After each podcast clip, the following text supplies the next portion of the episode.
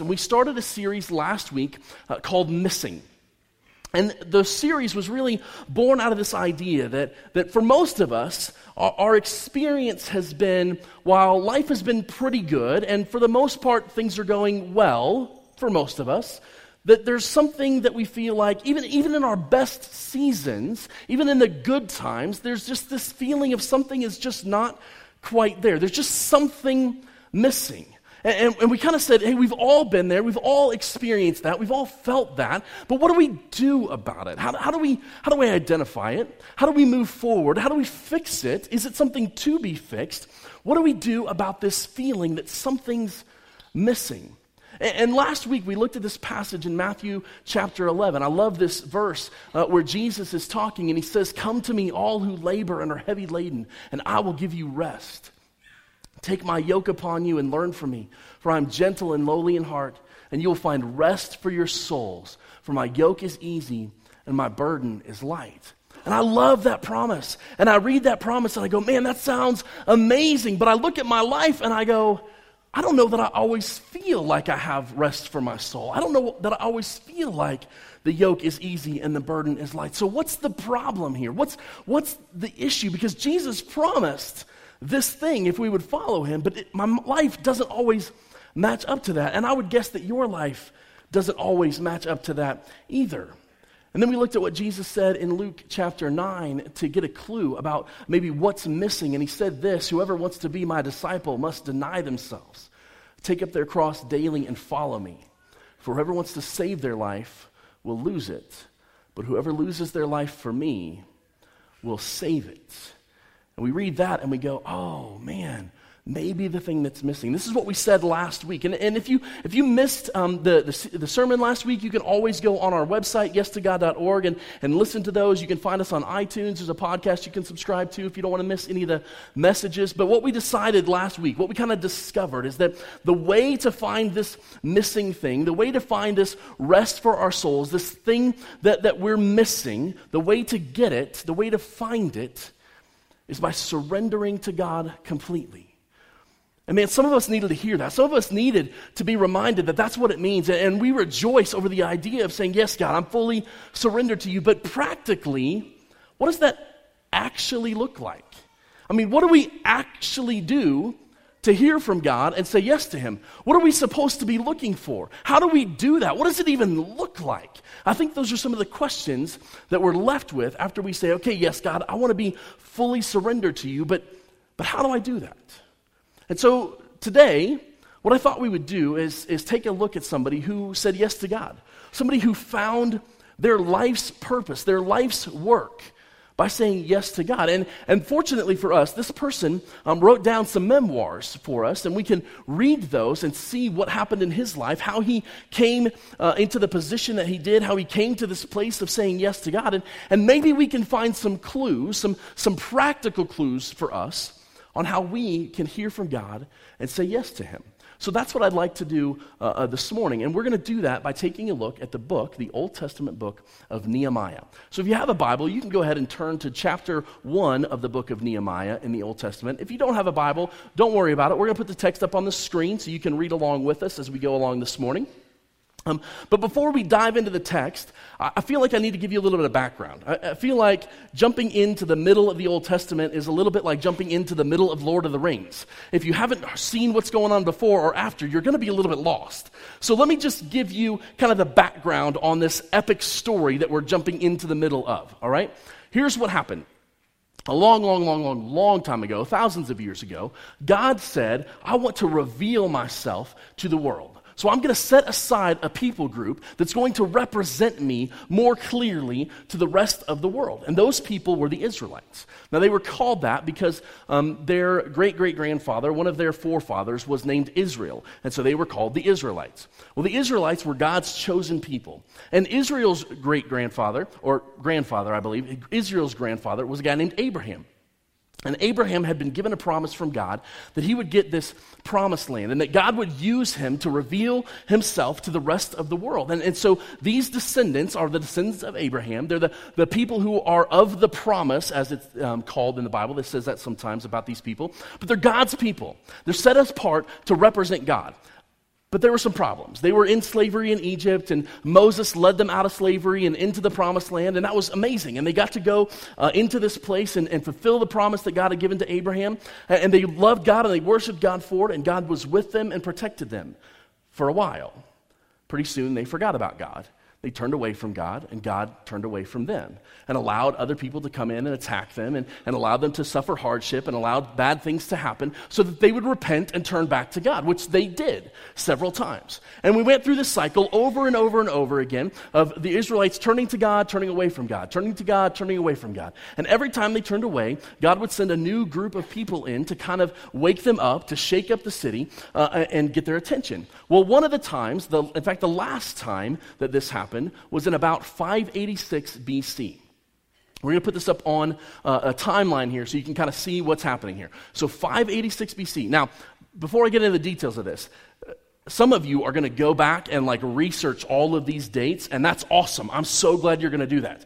What you're going to find is that my dates might not match exactly what you find because it depends on which scholar you're reading it depends on which expert is um, putting those dates together because there wasn't a bc calendar like we have. Like in 586 bc they didn't know it was 586 bc that's not what they called it, right? So, so they called it like in the 20th year or in the 40th year of this emperor. And so there's a little bit of ambiguity about exactly what year this is. So, so it's around 586 BC that Jerusalem falls to the Babylonian Empire. The Babylonians come in, they overthrow the city. The Jews are taken into exile, many of them taken into Babylon. This is where the story, some of you familiar with the Old Testament, of um, um, Daniel, um, um, and his friends, Shadrach, Meshach, and Abednego, those guys were all taken into Babylon, part of this exile. That's where those take place in the timeline. And so that happened in 586 BC. Fast forward to 539 BC. In 539 BC, Babylon is overthrown by the Persians. And the Persian government allows the first set of Jews to return to Jerusalem. So some of those who were exiled go back to the city to start rebuilding it, to start taking that land again, and they go back there. Fast forward a little bit further to 515 or 520 BC, somewhere in there, and the temple in Jerusalem is rebuilt. Um, and also, they attempted a rebuilding of the wall. But the king in Persia decided that he didn't want the Jews um, who were living in Jerusalem to have that much security or that much power. He was a little bit afraid of them. And so he commanded his agents there overseeing Jerusalem to not allow the wall to be rebuilt. And it says in Ezra that they enforced that, they uh, made sure that the wall was not rebuilt, and they did so with force. So around 515 or 520, Jerusalem gets destroyed kind of again.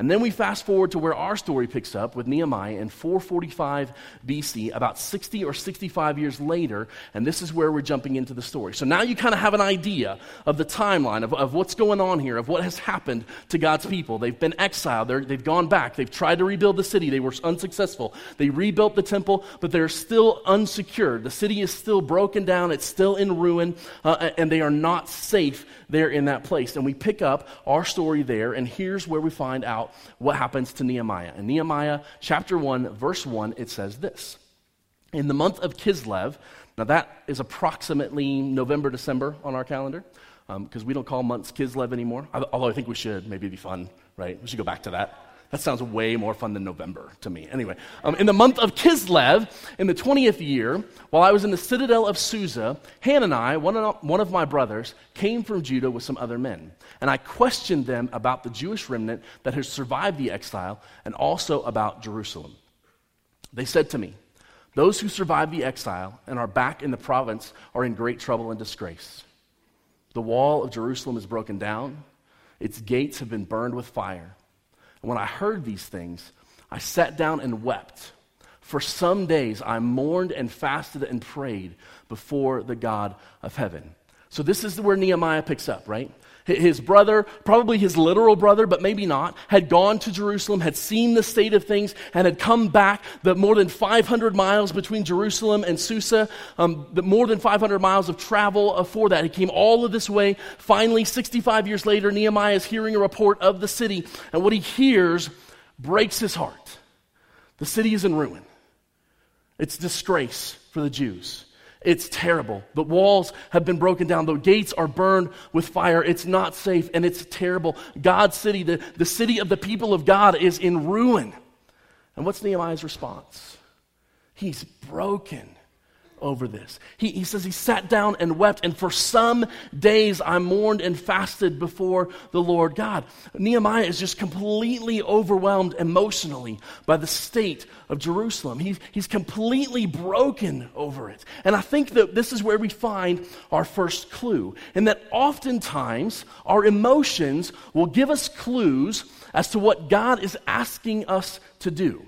Our emotions give us clues. Nehemiah's emotions gave him a clue.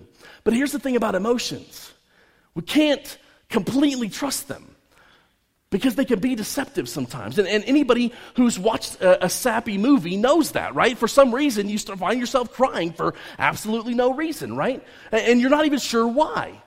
But sometimes your emotions can deceive you. They can make you do things or think things or say things that you don't really mean, that you don't really actually believe, right? Anybody ever been in an argument with their spouse? Right? I mean, no, we never argue, right? Honey, we're perfect, right? That's yeah, right. That'd be amazing. Um, so um, I mean, it's usually my fault, but I'm just saying, right? Anybody who's been in an argument knows that emotions, you can't fully and completely trust them, but they do provide a clue, right? And this is true in our relationships. Like, we know this, right? Because you'll be upset about something. That's a clue that something's wrong. And you need to have a reasonable and logical, sometimes, and real conversation with around that emotion. But you can't just let your emotions drive what you do or what you think. And, and Nehemiah knows this. So our, our emotions provide a clue for us.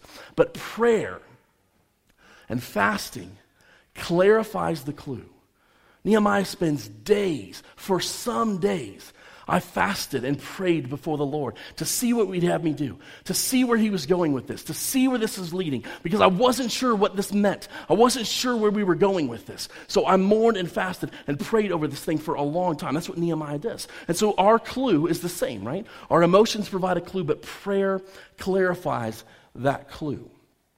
And then we can read on um, in Nehemiah chapter 1. What happens is Nehemiah says this, and then he goes into this prayer that he prays before God. It's, a, it's an amazing prayer, and I would encourage you uh, uh to read it sometime this week. In verses, uh, I believe it's 5 through 11, um, Nehemiah reads this prayer, and he, he praises God for who he is. He confesses his own sin and the sins of the people. He thanks God for the promise and for, for what God is going to do. He thanks him in anticipation of what God is going to do, reminding God of the promise promises that he's made. And then he gets to the end of his prayer, and finally, he makes a request.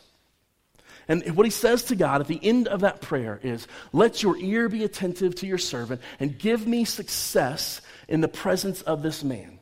So, after days of uh, praying and fasting, Nehemiah finally says, Here's my prayer. I'm writing it down uh, in my memoirs, and, and I'm asking God to do what I can't do. I'm asking God to change the heart of the person I'm about to go talk to. I'm asking God to move in the life of the person I need to speak with. I'm asking God to give me favor in the presence of this person. Now, who was the person? Well, well first, let's talk a little bit more about Nehemiah. Because at the end of his prayer, after he prays this amazing prayer, Nehemiah chapter 1, verse 11, part B says this I was cupbearer to the king. Now, why does Nehemiah tell us that?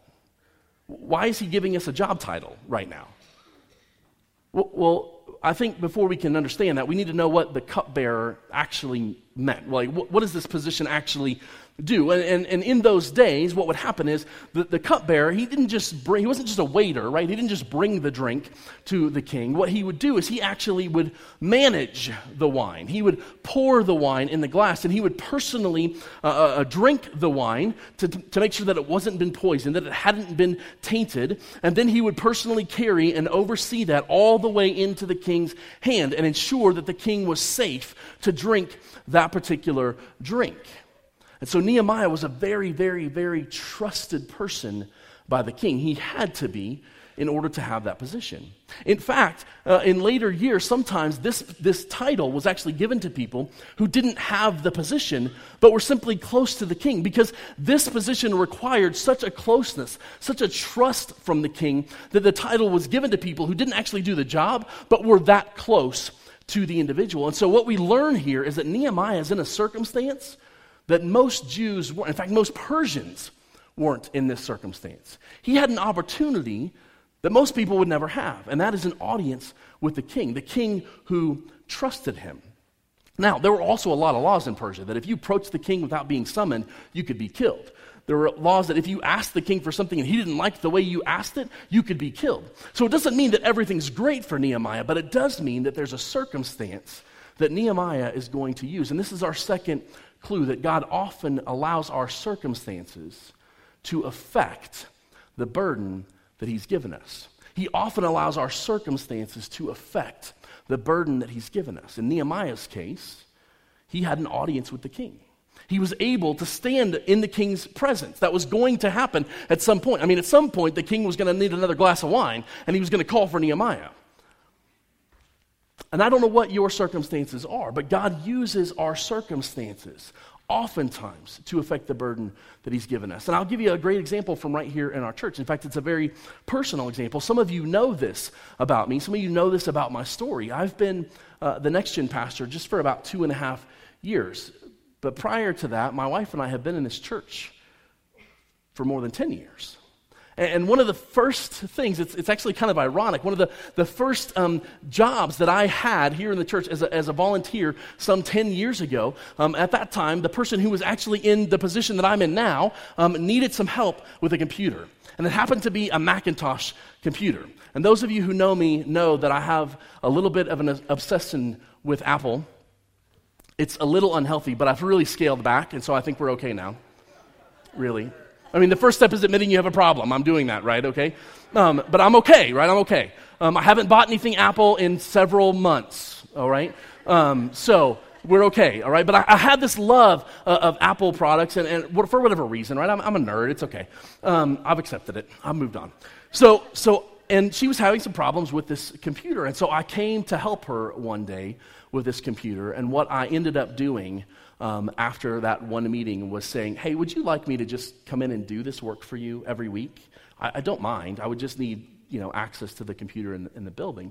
And, and she said yes. And that was my first job, was setting up um, really the slides and the technology for the elementary students in room 208 on the Macintosh computer 10 years ago. That was my first uh, job in this church. And, and, I said yes to that because I had a burden for it. And, and our circumstances were we were in this church.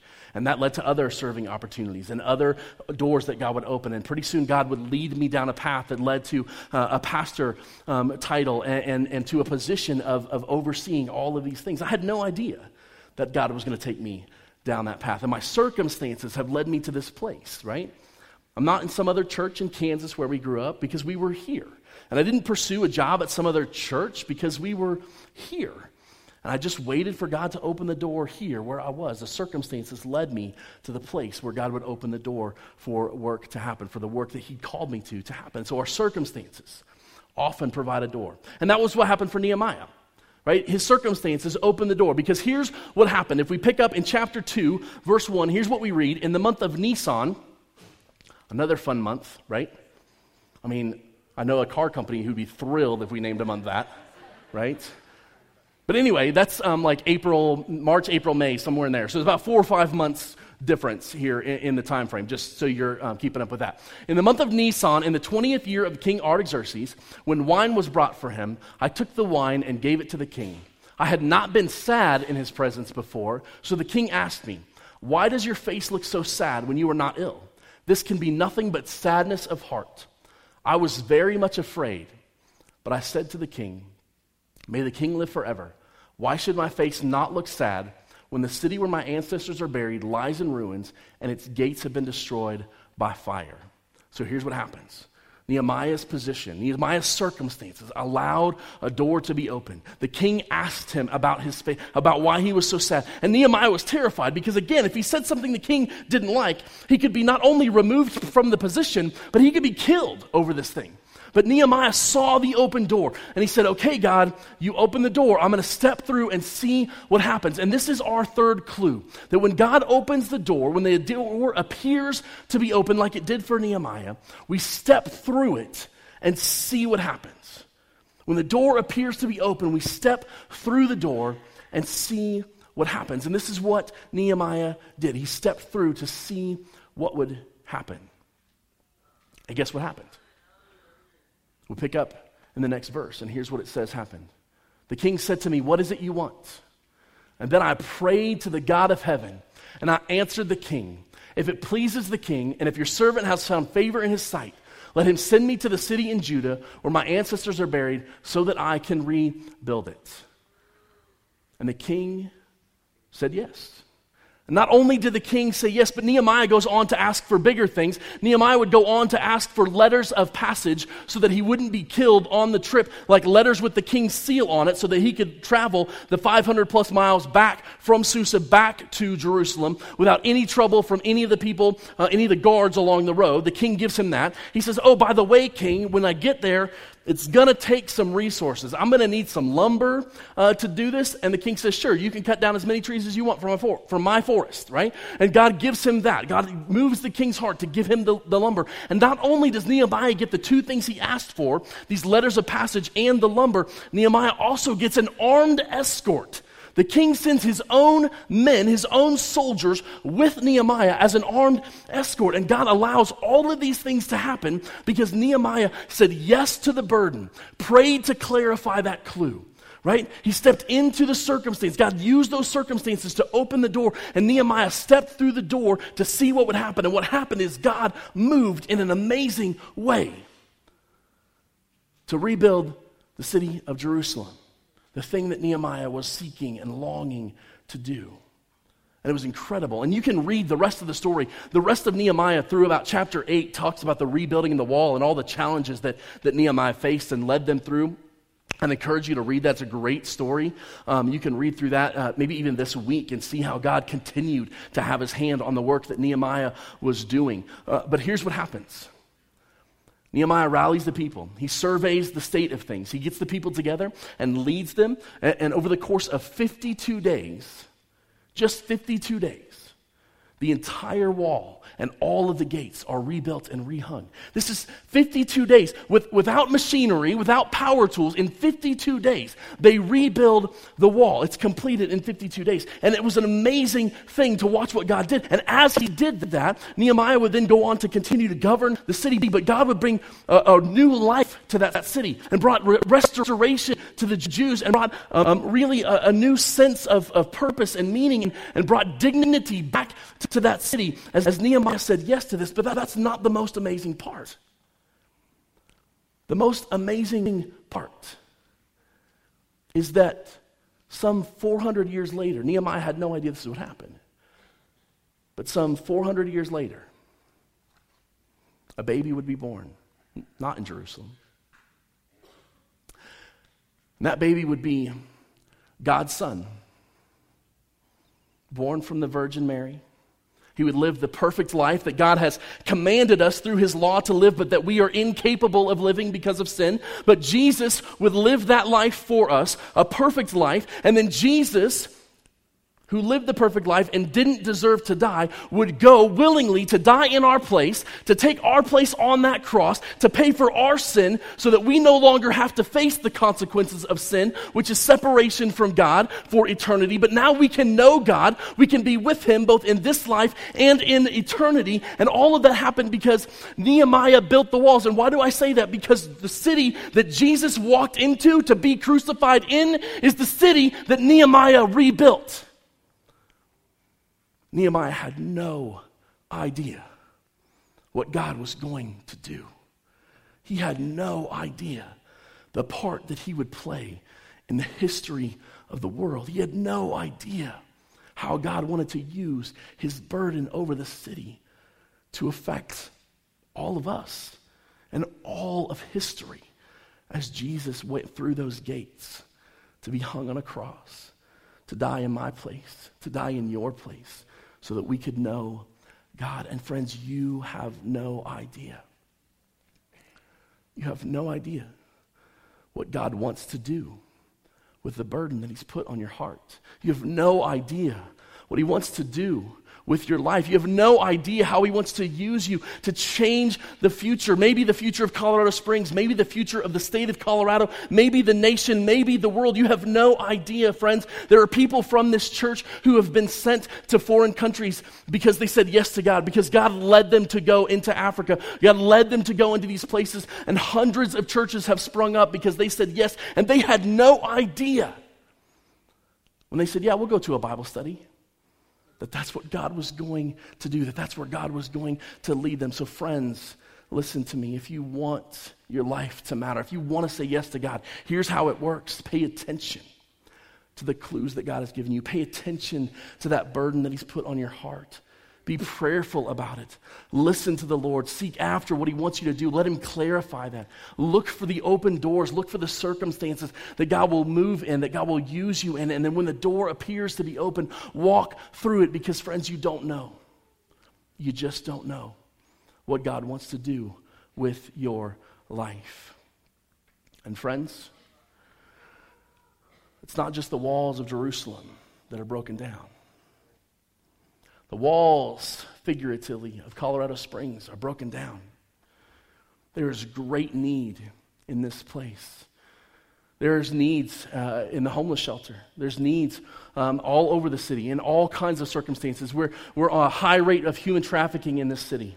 There are all kinds of things that God wants to do and affect and change. And, and, what is God saying to you this morning? What is the burden that He's putting on your heart today? Because the city walls, as I look at the city walls of Colorado Springs, I see gaps in the wall. I see holes in the wall. I see people who are, who are marginalized. I see people who are ignored. I see people who are not being cared for and loved. And friends, it's not just Colorado Springs, it's in Pikes Peak Christian Church. There are holes in the walls of our church. And so, in just a minute, I'm going to ask you to do something. In, in just a minute, I'm going to ask you there's a card uh, in the front of the seat in front of you, in that pocket. And it's a volunteer card. But here's what I'm actually asking you to do it has a, has a heart shaped puzzle on it. Here's what I want you to do I'm going to just spend a few minutes describing for you some of the ways that the walls are broken down right here in Pikes Peak Christian Church and in our city. And what I want you to do is, I, I don't want you to commit to anything today. But, but if you would, would you write your name and a way that we can contact you on that card? And then whatever you are burdened over, whatever breaks your heart, you know that thing that whenever you think about it, you have to bite your lip in public so you don't cry? That thing, what is that thing? Maybe it's the homeless. Maybe it's those who are involved in, uh, have been trafficked. Maybe it's single moms. Maybe it's single dads. Maybe it's military families. I, I, I, don't know what it is for you, but there is something I believe that God has put a burden on your heart today, and I believe He wants to use you to affect that burden. Friends, I want to see you step into that. I want to see you find the rest for your souls that comes when you say yes to what God is calling you to do. So, as I describe the holes, w- would you consider just pay attention? To the emotion. Where is God breaking your hearts? Guys, we need about 50 people, 50 adults or teenagers, to say yes to the lives of kids in our early childhood and elementary programs. Because these kids come in and they're expecting to go to class and have a great time on Sunday morning, but sometimes we have more kids than we have adults and we have to say no to them. And guys, it's fun in here for us, maybe, but not so much fun in here for a little kid. And we know that. That's why we've built environments just for them. But if we can't keep them safe, we can't have them over there. And guys, our elementary kids, guys, eh, these kids are facing things that you cannot possibly imagine in third and fourth grade. It is unreal what these kids have to deal with at this age. And what they need more than anything is adults who love them, who, when they show up on Sunday morning, are happy to see them no matter how bad they look when they come in, no matter how sad they are, no matter how dirty they might come here. They need adults who will say yes to them. As our students, our middle schoolers and high schoolers, we need about 10 people who will step in and say yes to leading a small group of high schoolers or middle schoolers. And I can't tell you, I can't tell you the brokenness in our middle schoolers. I can't tell you the brokenness in our high schoolers. Guys, if I could tell you the stories, I would, but I can't, I can't even relay them to you. It's so broken, so messed up, and they need adults who will come in and say, I don't care that you're broken. I don't care that you're messed up. I don't care that you sinned. I want you to know the God who loves you. Guys, we need people in our, um, in our care center. There are people who come in there every day broken, looking for some hope, looking for some help. We need people who will greet them, who will welcome them, people who will help them get the help that they need with a smile, not judge them, but love them as they are. We need the same thing in our front office, people who will be here Monday through Friday. Guys, it's not just Sunday that people show up here broken. I don't know if you knew that or not, but all throughout the week, people show up at the office needing prayer, show up at the office needing help, needing hope, needing someone to just say, I care about what you're going through. We need people in the front office to meet them, to greet them, to help with that. Guys, we need musicians up here. We need singers up here to help lead us into worship on Sunday mornings, to help us get to that place to shake off the crap of this world and say, Yes, I'm in the presence of God. We need tech team because without them, you couldn't actually hear me or see anything that's up here, right? Those guys are amazing, and we need we only have like three of them. We need people to step up and say, Yes, I'll do that job. Yes, I'll step into that. I need people who will say yes to having a group of families come to their home and lead a life group. You don't even have to really do anything, but just love people, push play on the video, and ask the questions. It's not hard, but people need a chance to engage in God's Word. People need a chance to say, Yes, this is a place where I can do life with other people, where I can seek God together. We need those places. Guys, we need people who will step up and lead. Uh, uh, we have a budgeting class that we have a need for in our um, benevolence ministry. And these guys, when they give out, um, when they give out resources to people who are in need, they don't just give them a handout. They require them to take this budgeting class so that we can help them not only with the current need, but all the needs in the future. And maybe you're burdened over people who don't manage money well or who need some help managing money. There are places for you to step in and do those things. There are needs. There are holes in the wall all over, and there are some that I haven't even mentioned yet. And God is calling you to step in and fill those. God is calling you to step up and say yes to those holes, to fill the gap, to rebuild the walls of Jerusalem so that people can find hope, so that people can find Jesus, so that people can be saved.